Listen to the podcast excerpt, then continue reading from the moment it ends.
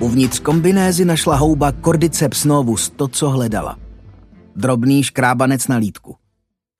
Po proniknutí do krevního řečiště by postačil i rozšířený por, ale otevřená ranka skrz dvě vrstvy kůže se nedala odmítnout.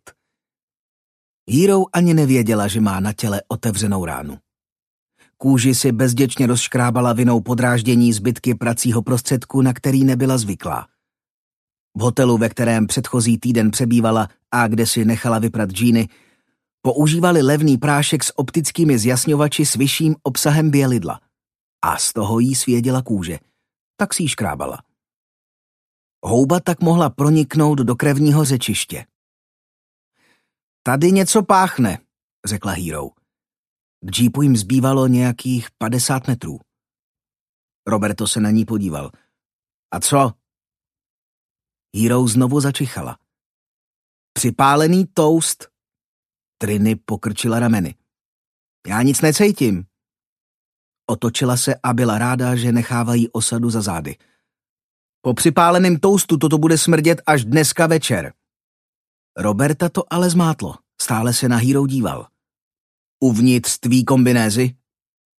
Hero zvedla ruku a prohlížela se, jako by se chtěla ubezpečit, že kombinéza odolná proti biologickým látkám je stále hermeticky uzavřená. To nedává smysl. Jenomže ono to smysl dávalo. A dost dobrý. Parazitická houba Cordyceps novus se začala rozehřívat a právě rozpalovala škroby a bílkoviny na vnitřní straně pokožky.